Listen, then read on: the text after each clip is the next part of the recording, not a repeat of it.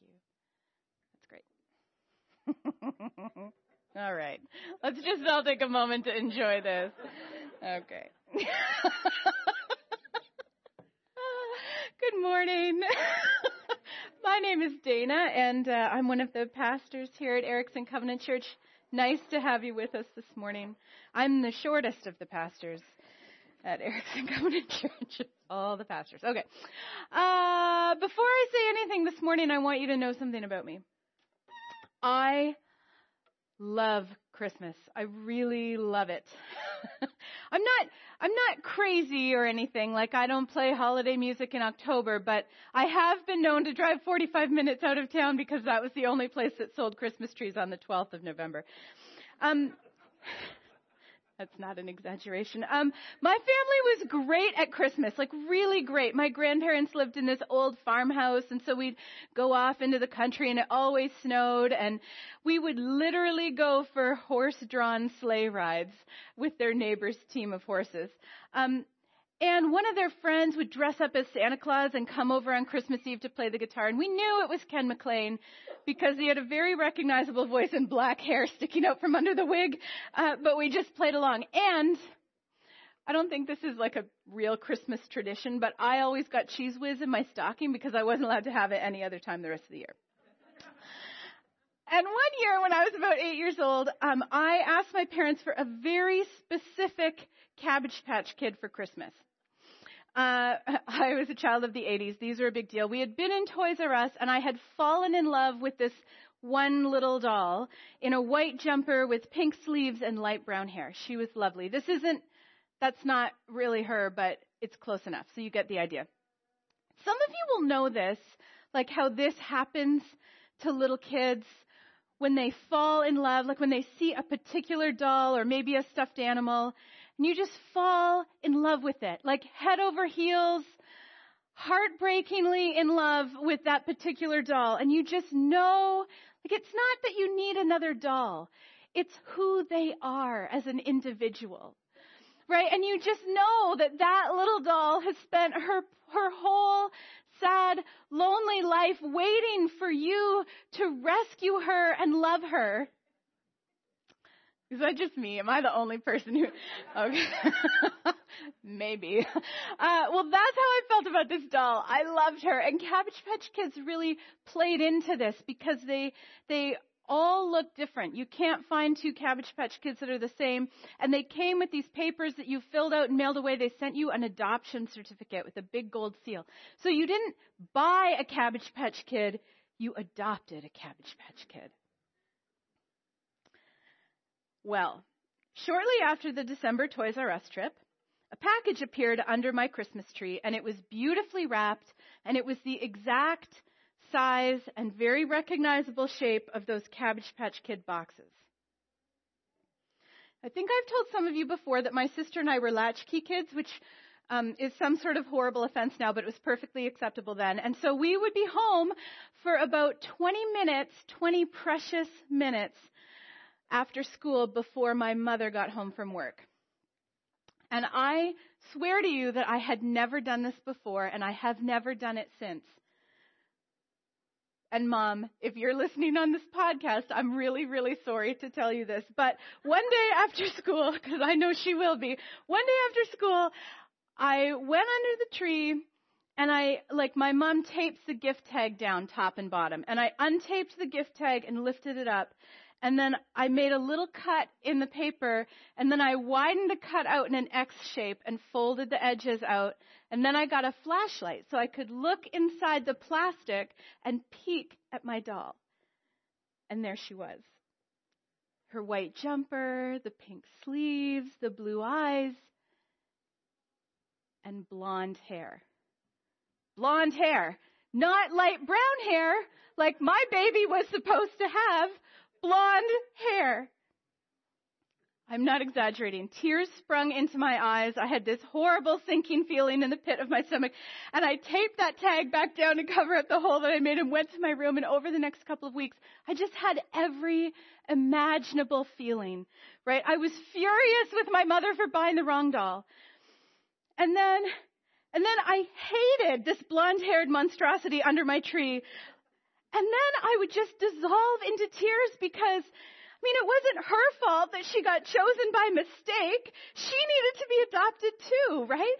And and then and then I would think, who who has my real baby under their tree this Christmas and are they going to be a good mommy to her? Like, it just cycled. Like, I don't know what my family thought was wrong with me that year because I couldn't tell them, right? I wasn't supposed to know the wrong baby was in that box. Even at eight years old, I had an extremely well developed sense of how stuff could make me happy at Christmas. If I just get this particular doll, I know I'll be happy. And never mind that this is not an exaggeration either. This was going to be Cabbage Patch Kid number seven in my life. If I just get X, I'll be happy. This is not going to be news to anyone, but there is an enormous focus on stuff at Christmas time. Right? We'd like Christmas to be about family. We'd like it to be about goodwill, about peace on earth, about Jesus. But the truth is, pretty often it's mostly about stuff. I've been asking people for the last few weeks, so are you all ready for Christmas? And not one time has someone gone, yeah, you know what? I am really paying attention to all the places where there's peace on earth. It's not what they say. They go, oh no, I haven't even started my shopping yet. Or, oh, I cannot figure out what to get for my parents. They have everything. Or, I'm almost ready. I just need one more new string of lights for outside. So it's not, I mean, it's not a criticism. I do that too. Christmas has been incredibly consumer driven the entire time most of us have been alive, right? I can't even honestly say Christmas has become consumeristic. It, I don't remember a time when it wasn't like that. Stuff is the focus. If I just get X, I'll be happy. Consumerism is defined this way the preoccupation with an inclination toward the buying of consumer goods. And we sort of know consumerism is wrong, but most of the time, even as Christians, we perpetuate it. Our shopping habits, our celebrations, our visa bills look just like everybody else's. And if we're honest, Christmas kind of amplifies this belief we have the whole rest of the year that there is out there somewhere something we can buy, something we can own, or maybe something we can give someone that will satisfy the longing, that will make it right. When I first started working with InterVarsity, uh, there were some really lean years. Uh, I was raising money for my salary and ministry expenses, and the truth is that uh, it was hard to get enough money coming in. And we got paid once a month at the very, very end of the month. And so then by the time you paid rent and uh, bills and groceries, usually by the fourth week, the money had run out. And I hated the humiliation of trying to pay for something in that fourth week and having my debit card declined. And I noticed something about myself in that season, this pattern that I was repeating over and over and over. Went like this. So sometime in the fourth week of the month, I would run out of money. And that would mean some kind of humiliating experience. Like either I'd have a card declined or um, I'd have to make up a reason that I couldn't go and see a movie with friends or I'd have to ask my parents for help with car repairs. Uh, something. And I would just get slammed by poor self-image. I would feel terrible about myself. I'd be walking down the street feeling like a failure at life, like nothing I did was worthwhile. And I felt like everybody else could see that too. And then this magical thing would happen. The end of the month would come and I would get paid. And there would be money in my bank account. And you know what I would do? Go to the mall. I would go to the mall. Like, I'm not proud of this. Okay, I just want you to understand. I'm not I'm not proud of it. I'm not advocating. I'm just trying to be honest. So so the end of the month would come, I would get this money, I would go to the mall. I would go to Winners and I would buy some kind of stupid trinket, like a mixing bowl. I still have this beautiful blue mixing bowl from that season, which I keep to remind myself not to do this anymore. Um, a mixing bowl or a pair of jeans or a new journal, something. it was just something to buy. Or and then I'd just sit there in the food court having a coffee, just savoring the feeling of having money to spend. I wasn't blowing like hundreds, hundreds or thousands of dollars. It's not like that. But I was, it's hard to explain. I was trying to restore a sense of balance or something, like restore a sense of confidence and well being in my soul that got shattered the week before when I was broke. And I lived in that cycle for months, maybe over a year. Humiliation and then payday and then shopping and satisfaction and then this mounting anxiety and then humiliation again. And then I met Bud. I'd taken a group of students to the downtown east side of Vancouver for a month, and one of the people we met was Bud Osborne, who was a lifelong uh, poet and social activist. Um, he had been fighting his whole life for secure, affordable housing for people on the margins, including himself.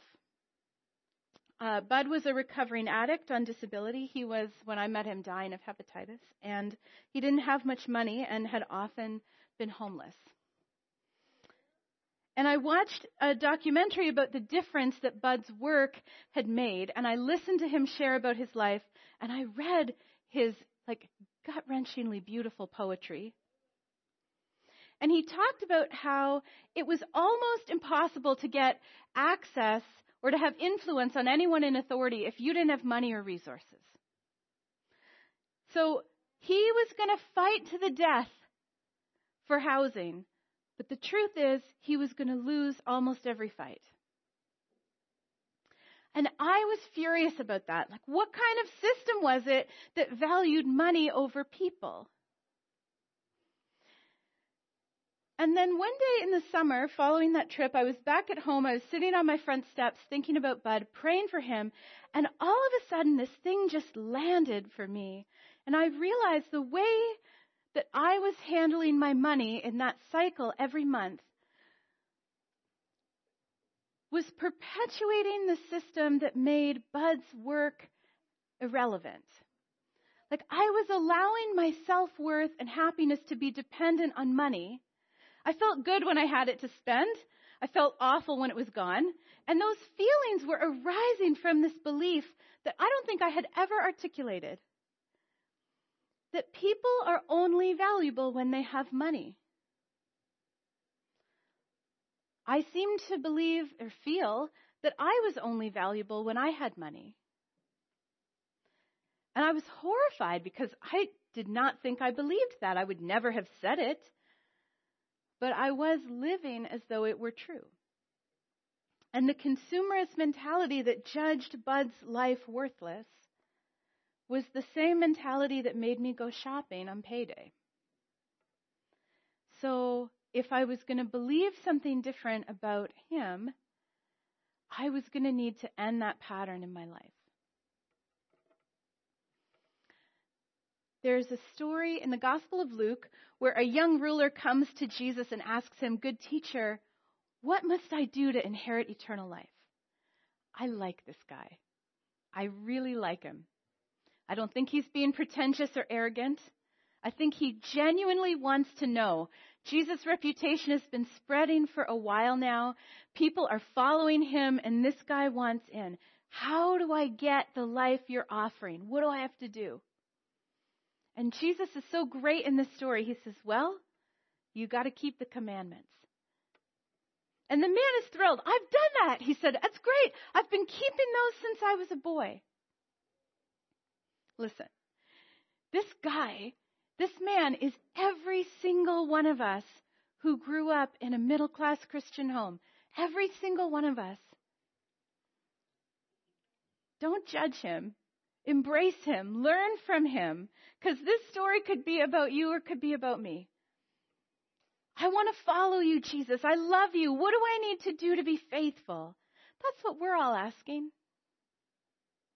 Well, you have to do the Christian thing, okay? You have to be faithful to your spouse, don't murder, steal, or lie, be good to your parents. And our answer often is, of course, I would never do those things. I've lived that right way my entire life. And in Mark's version of this story, it says right at this point, Jesus looked at him and loved him. That's important because Jesus is not mad when he delivers this next line. He loves this man. He wants this man to make it. He wants him to have eternal life. The desire is good, and Jesus wants to grant it. And so he looks at this man with, with love and compassion, with hope and longing for him, and he says, Okay, there's just one more thing. You need to sell everything you own and give the money to the poor so you can't ever get it back. And then come follow me. How would you respond to that? I know how the church usually responds to it. We usually respond with something like, you know, this passage isn't really about stuff and money. It just means you have to value Jesus more than you value anything else. It doesn't really mean we're supposed to sell our things. We are so desperate, so desperate to make sure we don't get too close to radical, to any belief that would require us to live differently in relation to our money, that we dismiss this story. We miss it. I don't know. Maybe it's not about money. Maybe it is. I don't think that Jesus was being hypothetical with this guy. And I don't think that we are any less attached to our money than he was. I know I'm not. Here's what I do know I know that this man desperately wanted to follow Jesus. I know that was a good desire. I know that Jesus loved him and I know that Jesus wanted him to have eternal life. And so then Jesus tells him the truth. Friend, if you want eternal life, you have to get with me. And you better get rid of all your stuff and all your money because that's going to hold you back. The money and the stuff, that was a ball and chain in his life. Jesus isn't being mean. He's trying to free this man from what binds him so that he'll be able to follow and find what his heart desires. We know that's what Jesus wants because the man gets really sad and Jesus exclaims how hard it is for those who have wealth to enter the kingdom of God. Indeed, it's easier to go, it's easier for a camel to go through the eye of a needle than for someone who's rich to enter the kingdom of God. Now, I do not care if there is a hole in the side of the wall of around Jerusalem that is just big enough that a camel can, that's called the eye of the needle and a camel can just squeeze through it if they take off all their bags. I don't care if that's true. It might be, doesn't matter. Don't make excuses. Don't miss the point of this story. The point is that Jesus is telling us a profound truth. The money, the stuff, the belief that you'll be happy if you just have this or just buy that, consumerism is keeping you from having eternal life. It's keeping you from being with Him. My favorite part of the story is Peter's response. Because all the people listening, they're all like, well, then who can even be saved? Because they think he's asking an impossible thing, like we do. And then Peter pipes up, and I think he's still kind of like putting the pieces together when he talks, and he goes, uh, wait, we, I mean, we, we kind of did that, right? We, we left our homes and followed you. It's like he's suddenly saying, maybe that is possible. Because we did that. We walked away from everything. And Jesus tells him promises that anything they've left, anything it's cost them, they'll receive much more plus eternal life. He's telling them, you know, He's not telling them it's a one for one trade. If you walk away from something, you'll definitely get back the car that's the same color as the car that you hit a deer with on your way to Alpha, right? Like, it's not, uh, it's not that. He is, however, saying, it's worth it. I know it seems expensive, but it's a really good trade.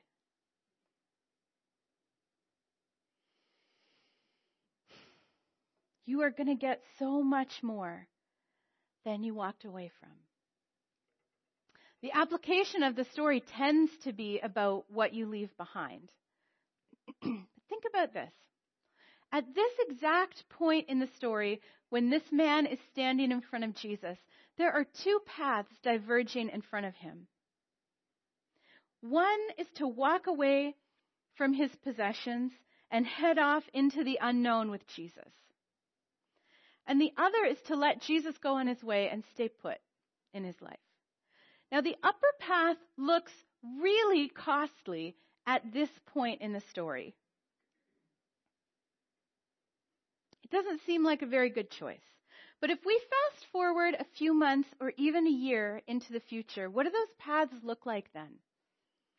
The lower path to stay put, it looks exactly the same. He probably makes more money, puts an addition on his house, buys a boat, carries on with life. I don't know, status quo. But the upper path, the path that Peter is on, six months down the line, he has gotten to see Jesus rise from the dead. Like he met the risen Christ. He's been in the upper room when the Holy Spirit blows through there like a hurricane and lands on his head like a tongue of fire. He's been part of preaching in the streets when thousands of people came to faith in one day. He's seen jail cells literally shake until they open and the prisoners can walk out. He's seen people who are blind receive their sight, people's limbs regrown. That path, six months down the line, is amazing. Amazing. Come follow me. You know who else gets called that way? The apostles, the twelve. I think it's possible that this young man was being invited into the very heart of bringing the gospel to the world. When Jesus says, Come follow me, he's saying, Do you want to be part of establishing my kingdom here on earth? Do you want to build the early church? My friend, you've got to get rid of your stuff. We want to straddle these two paths. One foot following Jesus, establishing his kingdom. The other foot making sure we still have a great house, car, a new iPhone, whatever else it is. That's okay for a while. But the further out they go, the further those paths diverge. How far can you do the splits?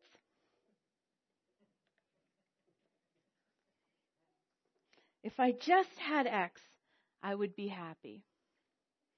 It might not be gifts and stuff at Christmas that's the challenge for you. It might not even be money, but something goes in that blank. A more functional family, right? A house, a better job, a baby, a partner. I mean, I am familiar with those. I know the ones I'm susceptible to. I'm 37, so a baby gets in that spot pretty often. And I'm single. I know how tempting it is to think that a partner would make me happy, especially at Christmas. But that is how consumerism works, even when it's about a person. It's the promise of happiness, the promise that desire can be fulfilled by a product or a person or a state of being that you can buy you can get if you buy that product. And in this message series for Advent, we've been talking about what it is we'll have to set down in order to pick up what God has for us. And we have to set down consumerism. We have to set down consumerism. We have to walk away from it, cut it off.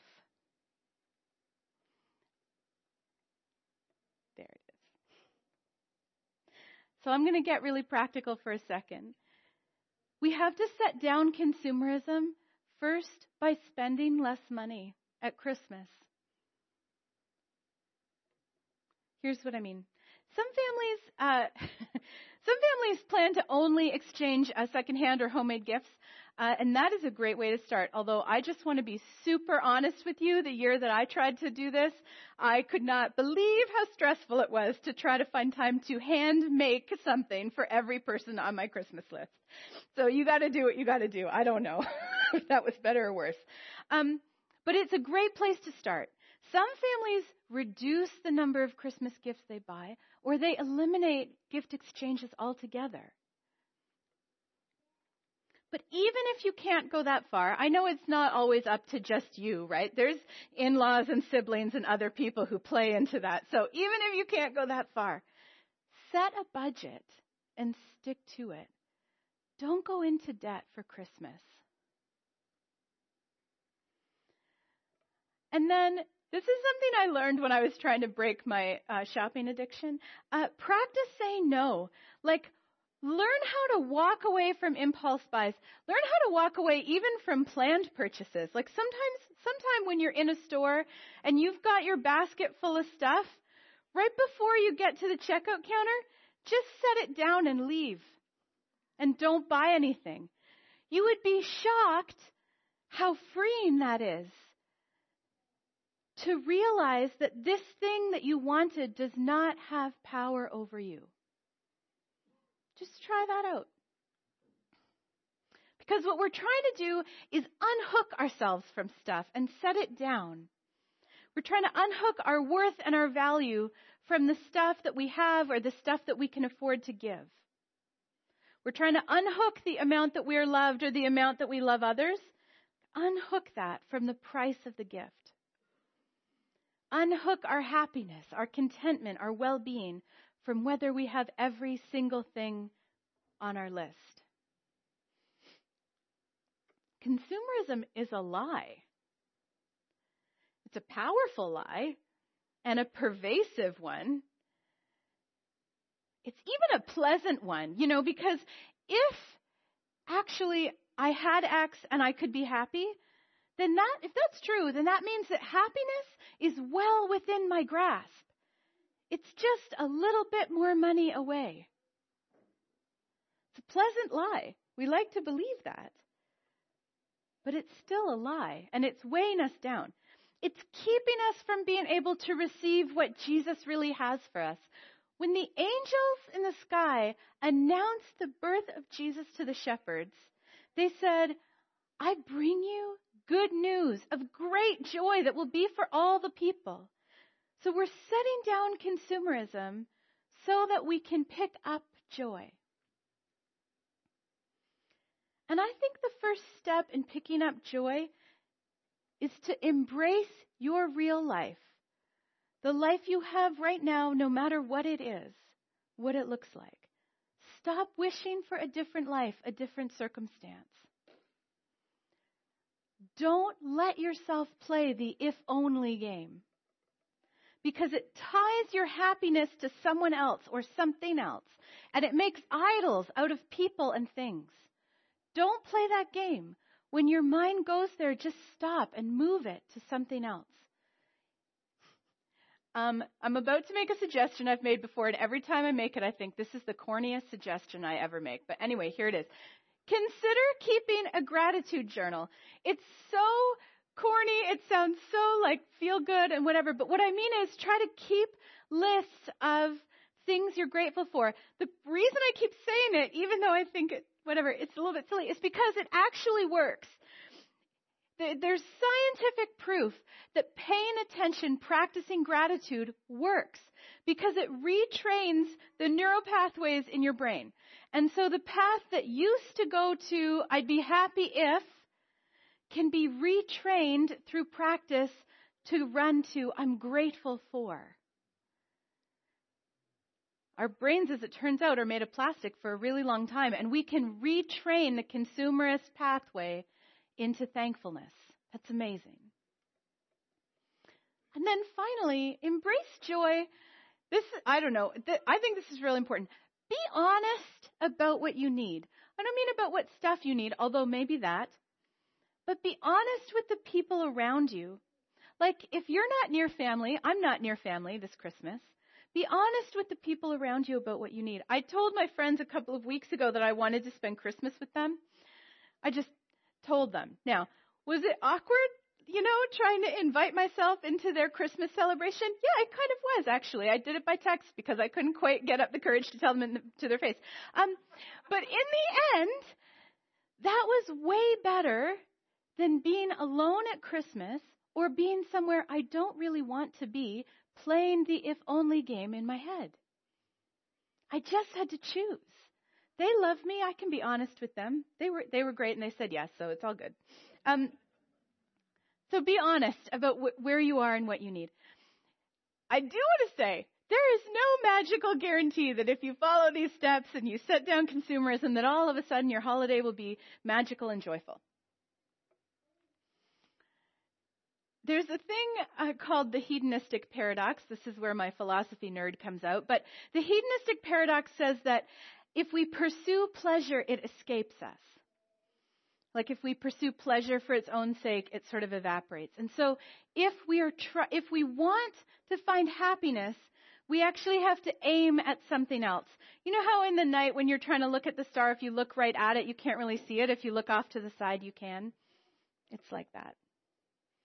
It's not going to work to find joy for you to just decide, I am going to have a joyful Christmas no matter what it takes. Hmm. you might just be cranky then. I don't know. But if we set down consumerism and make some space in our real lives, I think we're going to find joy offered to us. I think Jesus offers it to us himself. Because this good news of great joy that will be for all the people, that is the news that Jesus himself has arrived. The time is fulfilled and the kingdom of God is at hand. It's an upside down kingdom where there's healing and acceptance and forgiveness, where people who were strangers are at table together, where there's mission and purpose, but there's still room for interruptions, where there's a way to live that is generous and free and joyful. That's what Christmas is about the incarnation. God Himself moving into the neighborhood with us. The inbreaking of the divine. The good news of great joy. Yeah. And we can't receive that if our hands are full of shopping bags. I'm going to pray for us. And uh, Tom has been having us, and I like this, uh, to open our hands to pray. So if you want to open your hands with me, and I'll ask you to do some like setting some things down and receiving some things. And that hand motion isn't magic, but it just helps us learn it in our in our minds to set some things down, turn our hands over, and then open them up to receive. So let's pray together. Father, I am so grateful for the good news of great joy. I'm so grateful for the way that there was, there was nothing that night that could be purchased or bought. That you defied consumerism with your very life in Jesus. And so, you know, we come before you really humbly one week before Christmas Eve with all of our stress and planning and all the things we need to buy to go to the place and have the people over. And we know that this is a season when we are, we are deeply and profoundly at risk of putting our trust in things rather than in you. And so this morning, we just we set that down. We set down consumerism and we ask you to cut off this if only I had X. Cut that off that belief in our lives in Jesus name. And we turn our hands over and open them up and we ask you to offer us joy in the surprising and unexpected way that it comes, right in line with who you are and have always been. We're ready to receive it. We pray those things in your name. Amen. I'm really glad to have you with us this morning. Uh, thank you for being here. And there's going to be coffee out at the back in just a couple of minutes. I hope you can join us. Thank you.